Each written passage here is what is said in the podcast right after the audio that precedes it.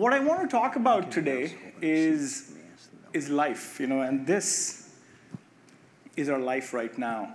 Um, it's complex. Um, we are in this pursuit of more, uh, more software, more tools, more teams, uh, more meetings, more emails, more Slack channels. Uh, everything is more. And it's definitely a big struggle, especially in the last three years, we all come to realize how hard it is to actually work on, on Zoom. And yet, when we were looking back and said, what is it that the world really needs now? Is it more or is it less? And you know, thinking about you know companies like you know that come once in um, every so often. You know, you look at a company like AWS and Amazon. You said, look, you have a lot of more. You build data centers. You stitch a lot of things on your own. What, what if we left shifted all this? So this idea of left shifting was very important to us. You know, if, if it means that we can actually take the most essential thing and make it simple for everybody around us, these are iconic companies. You know, this happened with AWS. It happened with Apple. You know, the idea of iOS was really taking a lot of complexity and saying, let's make it essential. Let's bring it all together. Let's integrate. Let's left shift. So what you'll hear from us today is about left shifting, a lot of integration. And that's why I feel like DevRev is the United Club. You know, in my last company, many of us were here, you know, ex-Newtons who are now part of DevRev we went and united machines. You know, we unified machines uh, and we made things simple. But we feel like there's a way we can actually go and unite departments and unite software and, and tools and workflows, which is one of the ways to really make things simple as opposed to seeing what you see out there. Um, but before I start, I just want to tell a story of, uh, of a startup. You know, we start with the founder, there's an idea, there's some initial code. Um, and it's a very pristine state to be in for a founder. Uh, things are very simple, and it's elegantly simple. And then this company starts to grow, and growth creates complexity. And complexity is the silent killer of growth. So let's hear that story about this founder. You know, so they're in unison, the idea, the code, the founder, uh, very quickly, they start looking at uh, initial beta users, early users, will give, give them feedback.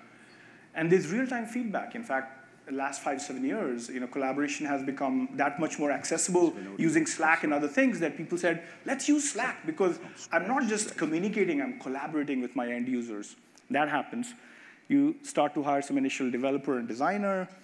Um, still there's a lot of real-time collaboration. We create these external channels, Slack Connect. Uh, we are doing real-time work with our, with our customers. The essence of a product starts to emerge. You know, went from an idea to a concept to uh, some initial write-ups to now there's a product.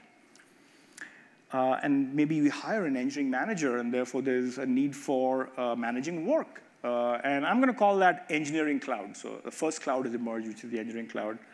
And of course, uh, we hire a couple of product managers. The founder wants to scale, and they're like, let's hire one or two product managers. And they are now beginning a little bit of this product cloud thinking. For the first time, they're actually hanging out separately, differently from the developers. The developers used to hang out right here. The product people are hanging out someplace else. They're planning uh, someplace else some initial uh, issues start to emerge, we're like, hey, let's get some fairly non-technical people who would at least start to field these questions coming from our customers. We call them L1 and L2 support agents. We start to buy some tools. Like you see there is Zendesk, uh, a new cloud starts to emerge. We call it a support cloud. And over time, I think bigger issues start to happen. Now the developers start to get in.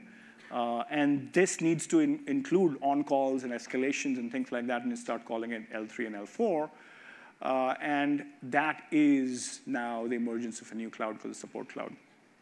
Um, now, this starts to really get interesting because uh, in the last couple of years, and now in the next three to five years, many of these L1, L2 calls will get fielded by uh, a chatbot, uh, which is actually running where the user uh, is hanging out and spending most of their time. Um, and of course, uh, there's more data coming from these users. There's click streams, there's session recordings, there's crash dumps. Uh, and things are now getting beefier, bigger, you know, for this company that started out with uh, three to five people. So now you have a user cloud, you know, and tons of data. Everybody wants to understand what's going on with them, why do we have churn, and so on. And very quickly, we actually have a marketing cloud, a sales cloud, uh, and now you have people hanging out in, the, in their own uh, little tribes. You know, everybody wants to work. You know, salespeople working, marketing people working, engineering working, support folks working, product people working, users working. Everybody is interested in work. And if you look at this growth cloud, you know, at some level, uh, it is exactly where the rest of the company is. You know, there's a visitor on a website, they become a lead, the lead becomes a sales contact, contact becomes a, a trial user, a paid user, a new cloud emerges, you know, customer success cloud. And all of a sudden, you want to really get them engaged, make them an advocate, and sometimes you see them churn. You see how fragmented this whole world is? For the same identity, for the same user, there's so much that's going on. People are trying to track all this. And those folks are struggling for product analytics because they want to understand what's really happening with the product. So what do you see now is the initial idea, the pristine idea of a founder with code and uh, you know, being in unison and being happy about what they'd actually come to form is now all these clouds. And all of a sudden, there's also production cloud. There's incidents, and incidents supposed to be handled by support folks and developers. Um, so in many ways, I go back, sorry.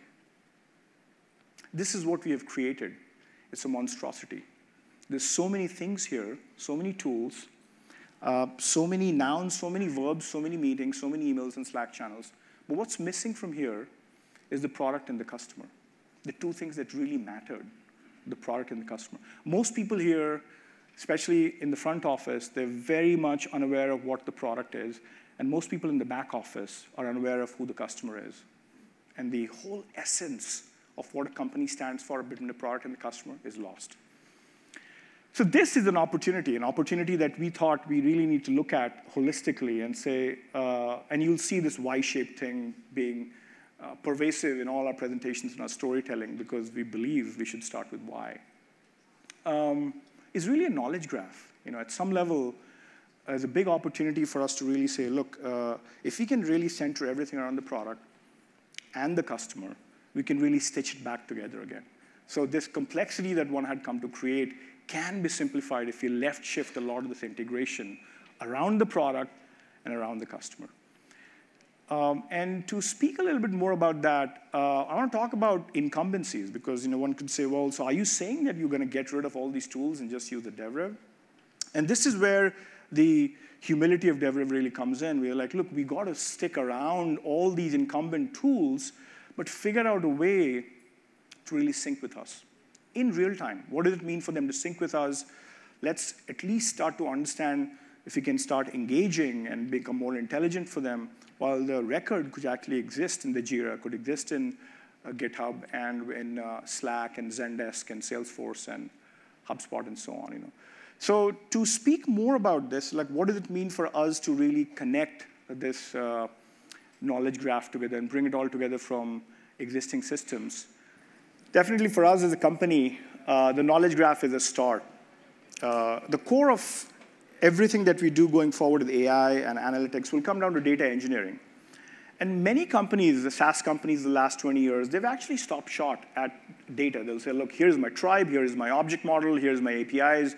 Now you go figure how you want to integrate with this, the rest of the stuff. Uh, and for us, we really said, look, we got to really bring it back to product and the customer, and it's our job to really do data engineering in real time across all these systems so that we can do two-way syncs. You know, stuff that is updated in DevRev updates Salesforce back or Jira back and vice versa, if you want to actually stay next to Jira uh, for a while. Um, but what's really important, and, this is an opportunity that we saw, uh, was that stopping at data wouldn't help because data is not information at some level, the anomalies, the correlations, the patterns, everything that you want to ask of of data is not information.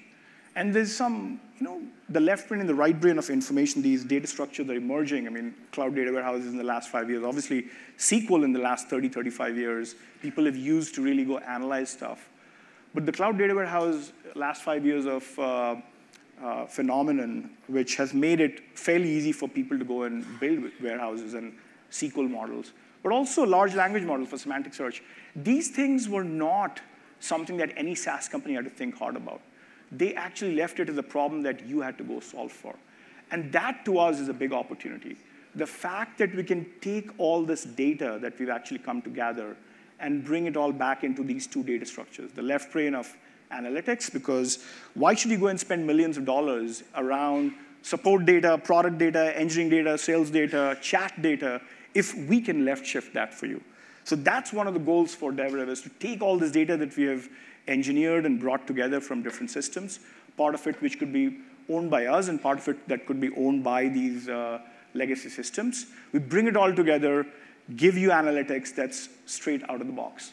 And of course, really think about search. One of the hardest problems that has been in the enterprise for the last 20 years in SaaS has been around search. And semantic search is the core of that.